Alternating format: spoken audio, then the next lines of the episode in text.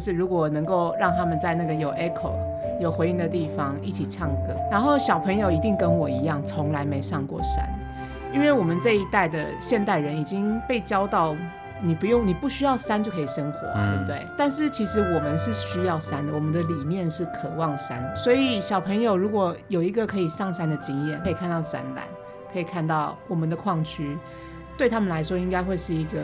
不能说是影响，但是会在他们的记忆里面留下一个种子。欢迎光临。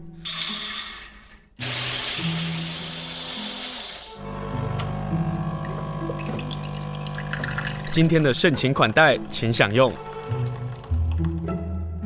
盛情款待，款待每一个来拜访的心。今天访问的就是林建文，他是艺术家，也是策展人。他最近策展了一个活动，那这个活动呢，在三月二十七号的时候，他的果山的展览呢，将会有一个纪录片的放映，所以欢迎大家参加。访问的就是建文，Hello，建文好。嗨，嗨，来跟大家介绍一下，呃，嗯、先介绍一下果山好不好？好。说来话长，其实是一个在我自己的部落红叶，嗯，然后嗯，已经筹备一年多的一个艺术展演计划，这样子。我知道果山是因为前花莲林区管理处的处长杨处长有跟我说，建文他要把一个山给包起来耶，我就说哦好，我就永远记得你要办这个展览，所以我也等了一年这样。对，那时候其实是在那个东东的一个艺术节里面，嗯，然后我是他的受邀艺术家，对，然后是在那个场合，就是有机会认识杨处长，因为他呢，他就对我们那个织布的作品很感兴趣，嗯哼，因为我那件作品也是邀请了九位年轻的织者，然后一起来共同做出一件比较大型的作品，这样子。而且那一次的展览当中啊，呃，我就听到你介绍杨毅。嗯，然后我就记得这个孩子，对，刚好那个杨毅也在我旁边嘛，然后记得他，然后今年也有他的作品在里面嘛，对不对？对对对，嗯，对，来跟大家介绍这个果山，你真的要把给山给包起来？我是真的还蛮想的，但是呢，我可能会需要花个一辈子的时间吧，对，因为就是呃，山的体积那么大。然后其实果这个动作一开始其实是很以人本为出发点的，嗯、因为果是一个就是人的动作做出来动动词嘛。然后呢，裹住山其实就是我觉得，呃，我我现在自己想起来，我都觉得我自己很可笑跟荒诞。为什么？因为就是因为你做了，你就是经过这一年之后，你才会发觉说，嗯，那是多么不可思议的事情。就是我们今年有十位知者，然后一整年。的工作时间，那我们也是做出一个小小的沙龙 pass 而已，一个 OK 绷的概念。所以果呢，就是 大家可以想象，就是一座山，然后他们本来想要用织布 哦，原住民的织布把它给包裹起来，结果发现就是他们只是做成一个 OK 绷的方式，在山的某个受伤的地方给盖起来了，这样哎，还不错，还不错。对啊，就是其实呃，你讲起来很好笑啊，但是现场看到是另外一种感觉。哦、我跟大家说一下，是我们自嘲的那个现场看到的时候就是 amazing，疯了。太棒了，壮丽了，太有趣了，前无古人后无来者，什么的形容词都来了。因为呢，其实我那时候收到知者们的布的时候，嗯、像山里部落的那一家三代那个，嗯、我那时候一收到，我就觉得天哪，好大，就是又重，就是他还要用一个箱子两个人一起搬才可以搬得动那个，就是大他们已经拼起来的那一块。就是、欸、我没有想过它很重，这个、很重。很重，但是当我们一挂上去那个场域的时候就，就嗯，对了，你知道那个不，然后这时候风神就来了，一一一阵风这样吹过去，他要提醒我说：“你不要在乎量体。”但是讲到量体啊，每一个作品的大小也都不大同嘛，然后每一个的十位的知男知女这些织布人，嗯、每一个人作品的大小跟想法也都不同。对。对因为我没有去限定每个人说要做出一个怎么样大小的，我只有一开始的时候先带他们到矿区，嗯、让他们看到他们即将展出的展览空间是多么的大。对，意思其实也是在提醒他们，你不要给我做太小的东西。但很难得在花莲或者在全台湾，你要看到一个这么大的织布的作品。因为在花莲偶尔呢，还是会看到一些织布展，受限于室内的空间，我们可能就看到一小块的哦。比如说，我就看过了连佩君的作品啊，有几幅，就曾经在东海岸艺术文教基金会那里有有做展出，然后就觉得对他的白，哦，从此留下非常深刻的印象。可是他这次的作品好大一块哦，然后他又呼应着一千两百公尺高的山 的这样的一个风景，嗯。这这是这些的作品啊，那待会儿我们再请你一一来跟大家介绍。今天就跟大家介绍果山这个展览，其实要结束了，但是在三月二十七号的时候有一个纪录片的放映，在下午两点钟，对不对？对，没错。这个纪录片呢，其实在整个计划里面是，其实不能说是最重要的，但是。应该说它是一个用处最大的，因为其实展览它就是它有一个时间性嘛，它就是一个月结束之后，那它地点也难到达，不是说所有的人都上得去。对，那一个月之后，我们的布啊、展品啊也都要慢慢的撤下来。那现在矿区其实是继续要动工的一个状态，那只有纪录片它可以，嗯，就是留下来，留下来，然后让更多人被。就是让让更多人看到这个计划，因为其实这个整个计划的影像呢，全部都是我先生，他就是意大利籍的，然后他名字叫做 Tommaso Mucci 这样子，他其实是这个这个这个计划里面最大的受害者，因为他的工作量呢，实在有一点，呃，你说出乎他的想象的大，yes, 或是长。就是一开始呢，我们就想说，好，你是你要做一件作品，因为其他的作品九呃十件全部都是织品嘛，对，所以呢，就一件是录像，对，它就是一个呃多种复合美材方式构成的一个展览，嗯、对，那他就是一个人是录像，所以呢，一开始我们在推的时候，他说那是我们就想说，那是不是要来一个一个宣传，对，就整个计划的宣传，所以他就对剪了一个大概一分钟的。啊、我有看到。对，一分钟。后来呢，又计划又进入了下一个阶段。我说，那是不是要来一个长一点，这样大家才看得懂？说 我们到底要干嘛？你那个一分钟虽然很美，但是好像大家会不知道不飒飒，搞不清楚我们到底要干嘛。就是呃，花莲的好山好水就在里头了，可是跟果山有什么关系呢？对，类似。然后就好好再剪一个，就是三分钟的这样子。Uh -huh, uh -huh. 然后呢？又变成一个五分钟的，然后呢，又变成一个展览里面他自己的作品十分钟的。对，那最后就是一个三十分钟的纪录片。嗯，所以他在一个非常嗯、呃、经费不足的计划里面，就剪了产出五支片子，应该就是 策展人不是老婆的话，不可能有这种事情发生。但是，但是一分钟、五分钟、十分钟啊。对对对对我们大家，或者是接下来三月二十七号下午两点钟，然后在花莲县万荣乡红叶村你以工作室的这个放映，它即使是三十分钟，可是其实耗很长的时间记录。哎，没错，就是整整一年一年两个月的时间。哇，对。那怎么剪呢、啊？一年两个月的这样子，因为你们还有侧拍这些十个艺术家的制作织布的这个过程，对不对？嗯，因为我先生他的那个纪录片的，就是手法比较像是，因为他我在出门前他有特别提醒我、嗯，但是他那个翻译的那个意大利文翻成中文，我实在不知道中文要怎么讲，所以我就用解释型。他就说，就是人类学者，人类学观看。角度的纪录片拍摄手法，哦，他这一整年来，呃，在部落里面，然后一开始他最先相处的那群人其实是矿工，嗯哼，就是山上那一群六个，对，还在就是呃瑞星矿区里面采矿的矿工这样子，嗯，然后他在一个嗯语言完也不是完全不同，语言不通的状态下，然后怎么样去亲近他们？然后怎么样去在有限的时间之内，就是捕捉，然后去了解整个背后的生态呀、啊、环境啊，嗯、跟他们他们矿工跟矿区之间的那种情愫，我觉得是非常不简单的。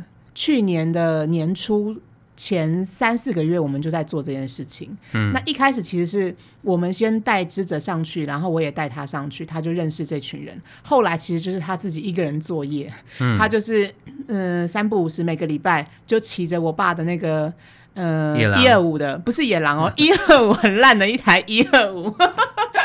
就是已经十年的那个摩托车这样子，然后就背着他的摄影器材骑车上山。嗯、对，因为我们也没有车啊。对。然后或者是叫每次叫车也是一个花费，所以我就说好了，你就自己去这样子。所以他就是这样子单枪匹马，嗯、他就这样 拍拿着他的当单眼，对，他就用人类学家的角度去拍，对对对，这六个人的故事。可是我看到的十分钟几乎没看到人在里头。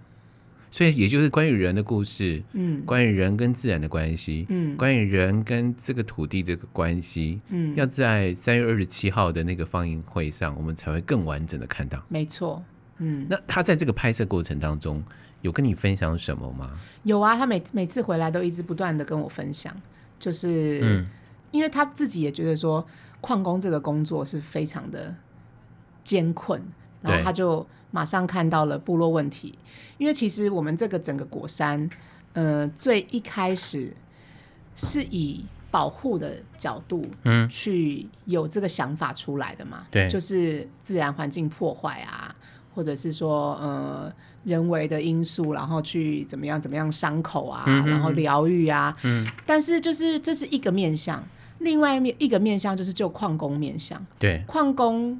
如果说照之前那个面相讲起来的话，他无疑就是破坏者啦。对。但是这个破坏者又不是这么单纯的一个 evil 的一个对等的关系，嗯，因为他也是为了生存。对。他也别无选择。对。因为就是当初被呃日本人签下来。到了那个现在这个红叶村，然后呢，国民政府又来了，在一个这么极度弱势的环境之下，我们要生存。那生存就是你可以去采矿，你可以去领班，对，就这个两个选择。对，那你就变成了一个矿工，去挖你自己以前的，就是供给你养分。啊、对、嗯，就是他的角色整个就换，就是就换掉了、嗯。他以前在就是我们。在传统领域的那种生活的方式，就是跟自然是互相有一个 balance 平衡嘛。嗯，然后做的做的方式也都是说，嗯，你取你需要的就好了，就是有够就越好了。但是现在的角色马上就转变成一个一个，我要不断的挖，不断的挖，但是我也不是要给我自己，嗯，对，我是要给后面那个。更强大的那个东西，对对，那个资本，那个资本主义，那个那个老板或者是什么的，对，我只是一个非常小的齿轮，而且我的工作还非常非常的危险。它、嗯、非常危险，然后它呃所营收下来这个费用，其实也赚取的钱也非常非常的少。可是他辛苦做出来的东西，可以赚更多的，我我称暴利好了。那背后的那个资本主义的那个关系是更强烈的，可是它是最前端的。对，所以那个关系并不是说是一个你刚刚讲的是一个对等的这个关系。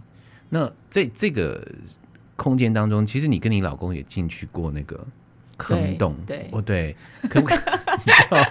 对，因为他们那时候刚好在那个要炸一个山洞，嗯，因为地面的那个就是矿业法有规定嘛，对，你一个矿区它踩到一个范围之后，你就不能再踩了。但是他们就想说，那我们就不要用切面的，嗯、就是岩壁的那种切取的方式，我们就采地下挖洞的方式，这样子。所以他们就开始在有在炸山。嗯、我第一次第一次去的时候，就听到那个炸弹就是在蹦蹦蹦这样子。他们其实是想要挖通一个隧道，然后再去采更里面的石矿这样子。哦、对。但是呢，就是第二次我跟我先生进去的时候，就那个矿工叔叔就还带我们进到山洞里面啊，就。就是你在那个山洞底下，你的恐惧就来了，因为你就看到那种非常粗的 H 钢，然后就是他们先做了一个 H 钢的结构，嗯，来保护，如果万一说真的崩塌的话，有一个就是挡住它的那个东西，嗯。然后你就是又这么的高，应该有七八，就是跟这栋楼差不多高哦，七层。你说那个坑啊？对，那个坑这么高啊？我一直以为它是一个非常狭隘、狭小。没有没有没有，我太太夸张了，应该就是九米，九米，对，三层楼，所以车子可以进去，可以，何止、车子、挖土机、卡车都进得去。然后它但是它非常的浅，嗯、因为它挖到一个程度，上面就真的瘫了。哦，对。然后我们还真的进去，就是摊之前，我跟我先生还进进到里面去。嗯、然后那个矿工叔叔就说：“你们在里面拍一个那个婚纱照，非常胆战心惊的一张婚纱照，两个人脚都麻麻的。”对啊，然后我就我们就出山洞以后，就有点松了一口气。我就跟那个矿工叔叔说：“叔叔，你们做这个工作真的是太危险了。啊”他就说：“什么危险？还好啊，我们只是玩命而已。”其实当下听到就是德鲁古的人就会有这种黑色幽默。啊，对，就是或是原住民啊，对，就是这种你就是觉得就是你一听到你就笑嘛，就是玩命。而这个笑或者是被非原住民的人觉得就是乐观，你知道乐观对于原住民来讲是多么的歧视的一个字眼啊！但它里头那个黑色幽默或者是你刚刚讲的那个话是很深刻的，对啊，对啊，嗯、其实就是听到就是会。很很心痛，就是因为你就了解了嘛，嗯、因为你真的到洞里面去了，然后但是他是天天到洞里面去，我们只是去观光拍了一张婚纱照而已。然后你去那里，你就是希望让这个织布在那里产生关系。对对，嗯，我一开始的用意就是很简单，那些矿工叔叔、矿工其实他们都根本就搞不清楚我要干嘛。对啊，我就用最简单的方式，就说我想要。把织布放在这边，他们一定会觉得你。他们就说放在这边干嘛啊？不会有人偷哦？不会啊。那个晚上猎人冷了会拿去盖呢。哎、欸，有道理耶。我就说没关系啊，可以盖。有道理耶，因为那个山啊有一千两百公尺高，然后一般的车子是上不去的啊、哦，所以我们看展的时候，我们必须要坐四轮传动的小货车才上得去。那个矿工叔叔们听到了之后，然后现在又看到了。他的作品之后的事，其实我就是跟那个最密切接触的就是那个工头，嗯，他叫做伊萨克。那他他的女儿跟我是国小同学，所以他女儿我也是因为这次计划，我他才我去他家嘛，就是因为那个我就请矿工叔叔带我上山，然后他女儿才跟我说，对啊，我们小时候在那边长大的啊，就是我们我爸爸就会带我们上去啊，哦、然后因为妈妈也需要。上去煮饭给工人吃，对，所以就是小孩子就什么的也一票全部带上去。嗯、他就说他就是在那边长大的那样，嗯、然后我才哇，原来我国小同学 小时候就去那里了，好酷哦！可是你现在回头去，那是你第一次上山嘛？对，对不对？然后你看到那个山，给你的震撼是，因为老实说，我们去的时候，你们的安排实在是太棒了，就从一个看起来被遗弃的这个矿场。然后一阶一区一区的走，可是最后我们面对是一个墙壁的，看起来就像是我我的第一个时间的感受是，好像流血的山壁，他们被挖矿了，那个的画面或者是被横切面的画面，对我们来讲实在太震撼了。可是相信你也有更深的感受，因为你的作品当中，包括了你以工作室那个很简单的门，它都有这样的这个强烈的印象产生出来。嗯嗯。嗯对，其实我跟你们一样，我也没有什么特意安排，它就是唯一的一条路。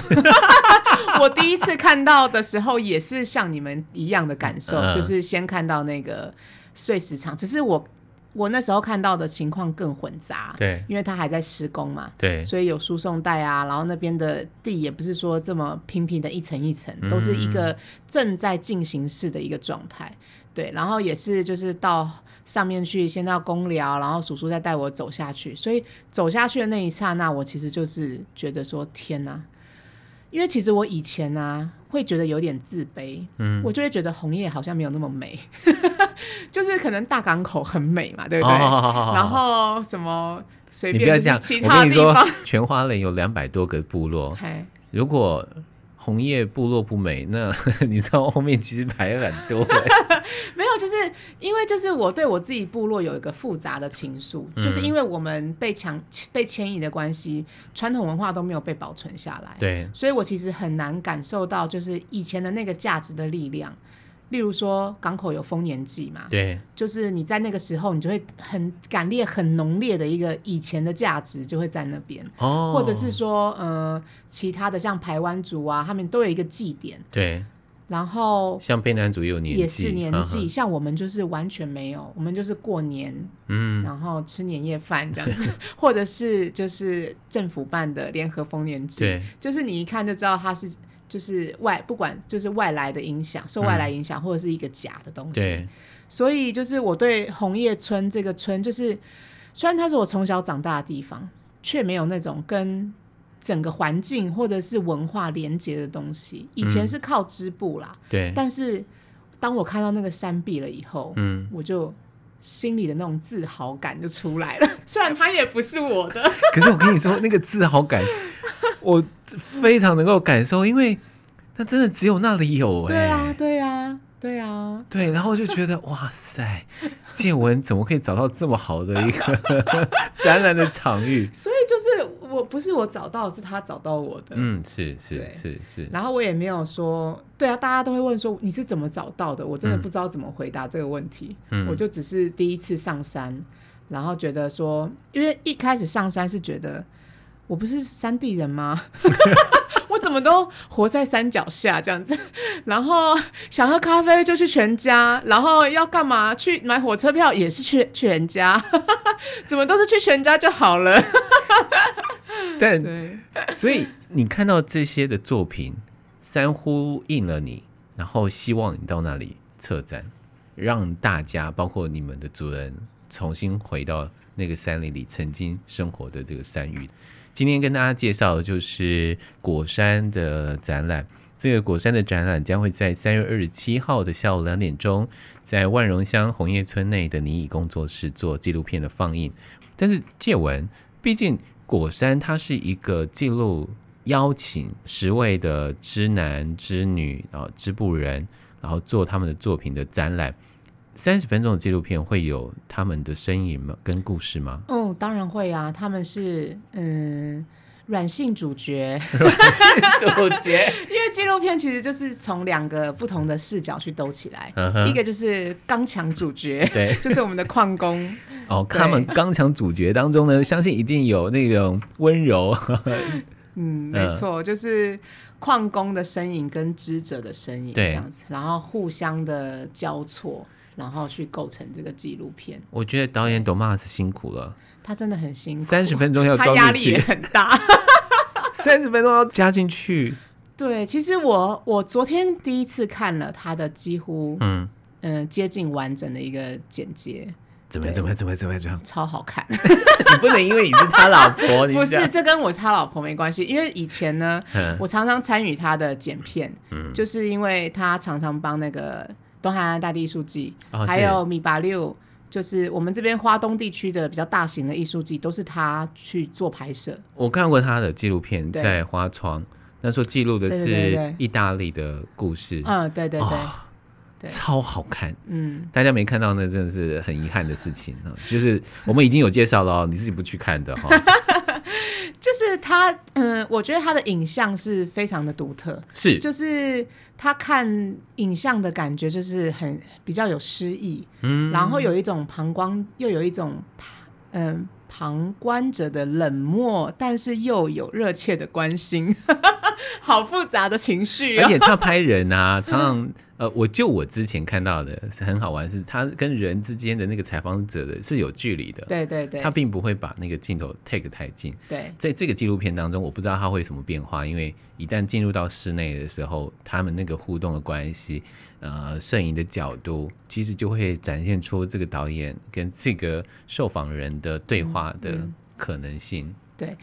非常的不一样，嗯，因为以前呢，啊，我的我的工作就是帮他担任他的那个翻译，对，因为他就是常常会听不懂啊，然后就是受访者讲的话啊，然后我还要这样子秒以秒来记，然后把它写下来，然后其实我非常的讨厌这个工作。我就会觉得老娘都已经那么忙了，还要帮你做这个事情，你可以自己去找一个翻译吗？但是他就是习惯用我，所以我这次也要利用他到一个极致。对，但是我昨天不是昨天啦，其实我在上个礼拜已经开始剪的时候，嗯，我第一次看到他剪出来大概十几分钟了，我就觉得，我说恭喜你，怎么样？你已经完全进入了。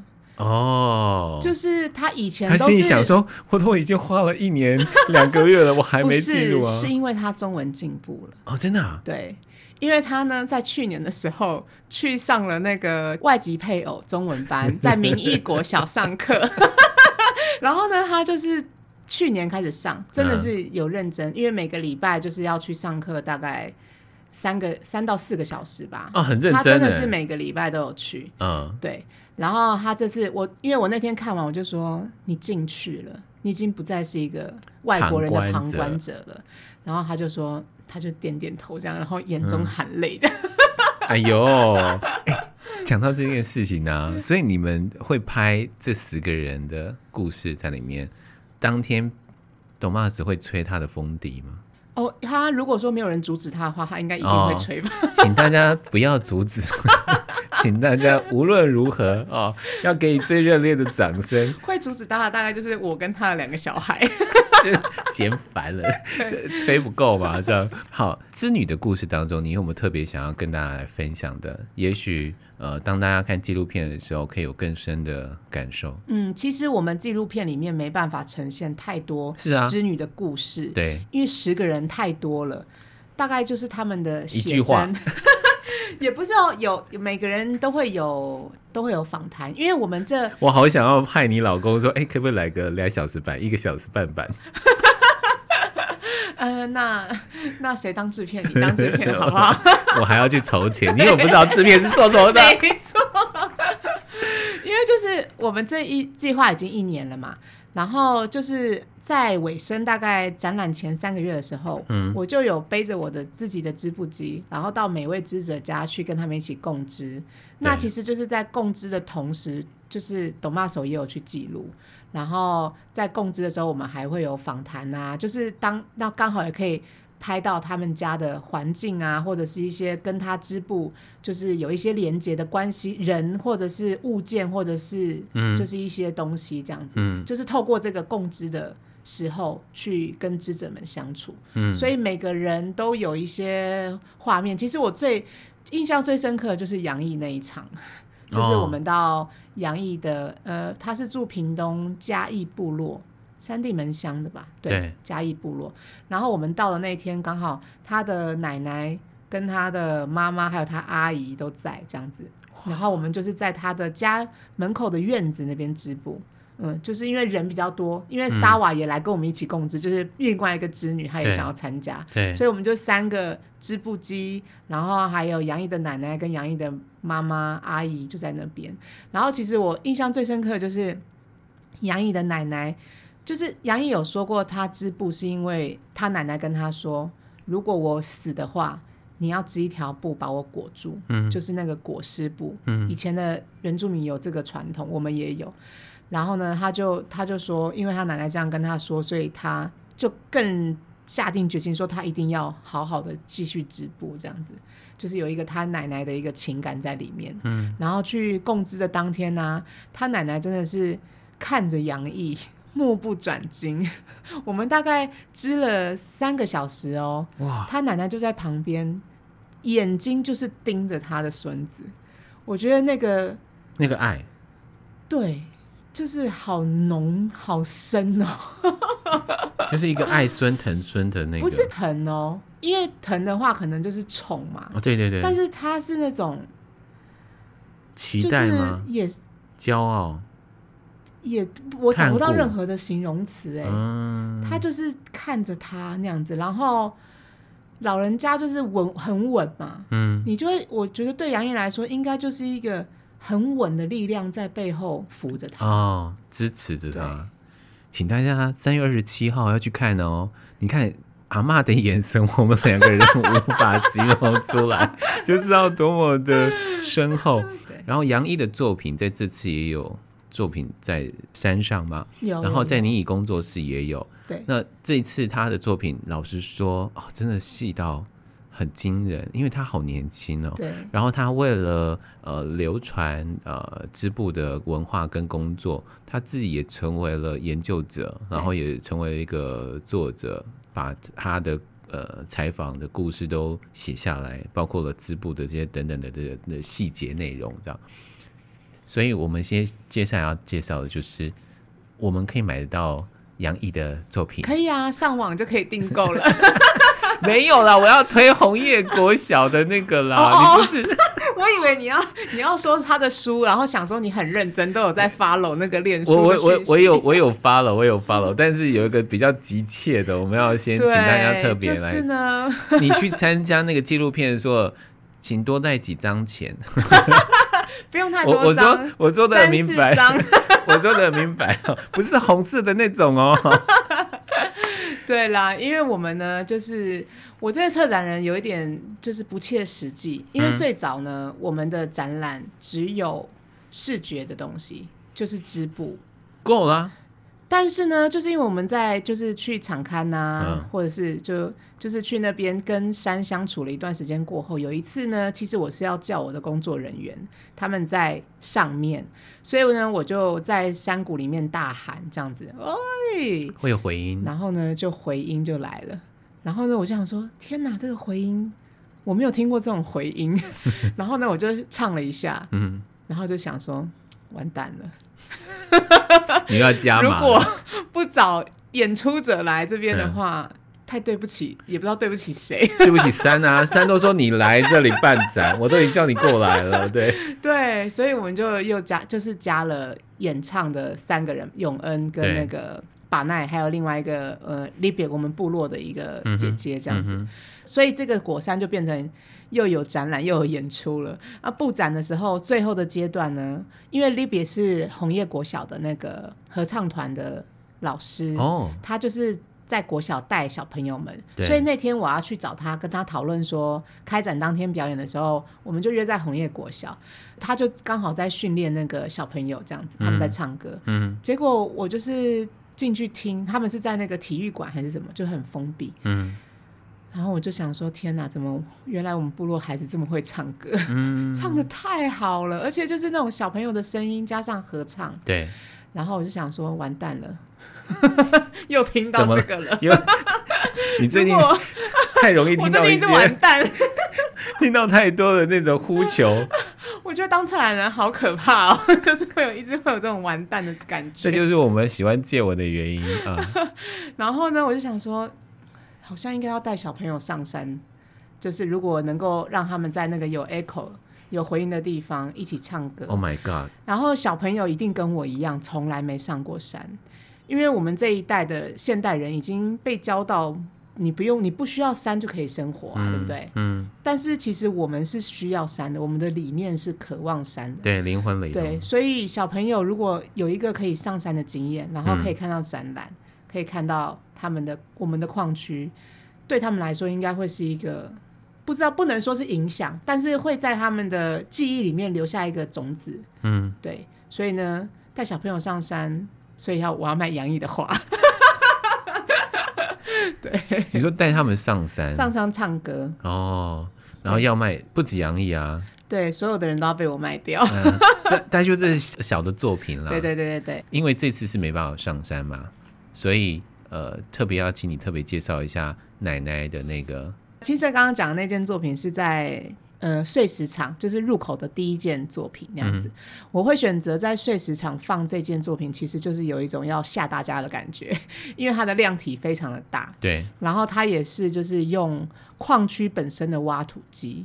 因为呢，这整个布展跟策展的背后，其实有太多惊悚的事情，就是没有对外公开的。嗯哼，就是其实呢，我们布展之前都不确定我们到底能不能展出，就是前三个礼拜啊，因为有那个整个矿区的一个所有权的问题，哦，然后他又转交，就是有新的公司来承租，嗯，所以那时候其实我非常担心说，万一新的公司不愿意我们在那边展出的话，我真的就是。嗯不知道该怎么办那样子，对对，所以是在非常短时间之内去构思说展品到底要怎么样，谁放在哪些位置，然后是要怎么样呈现出来。虽然说挖土机这个构想已经一直有了，我们也为挖土机事先就是准备那个备毯，也大概两个月的时间。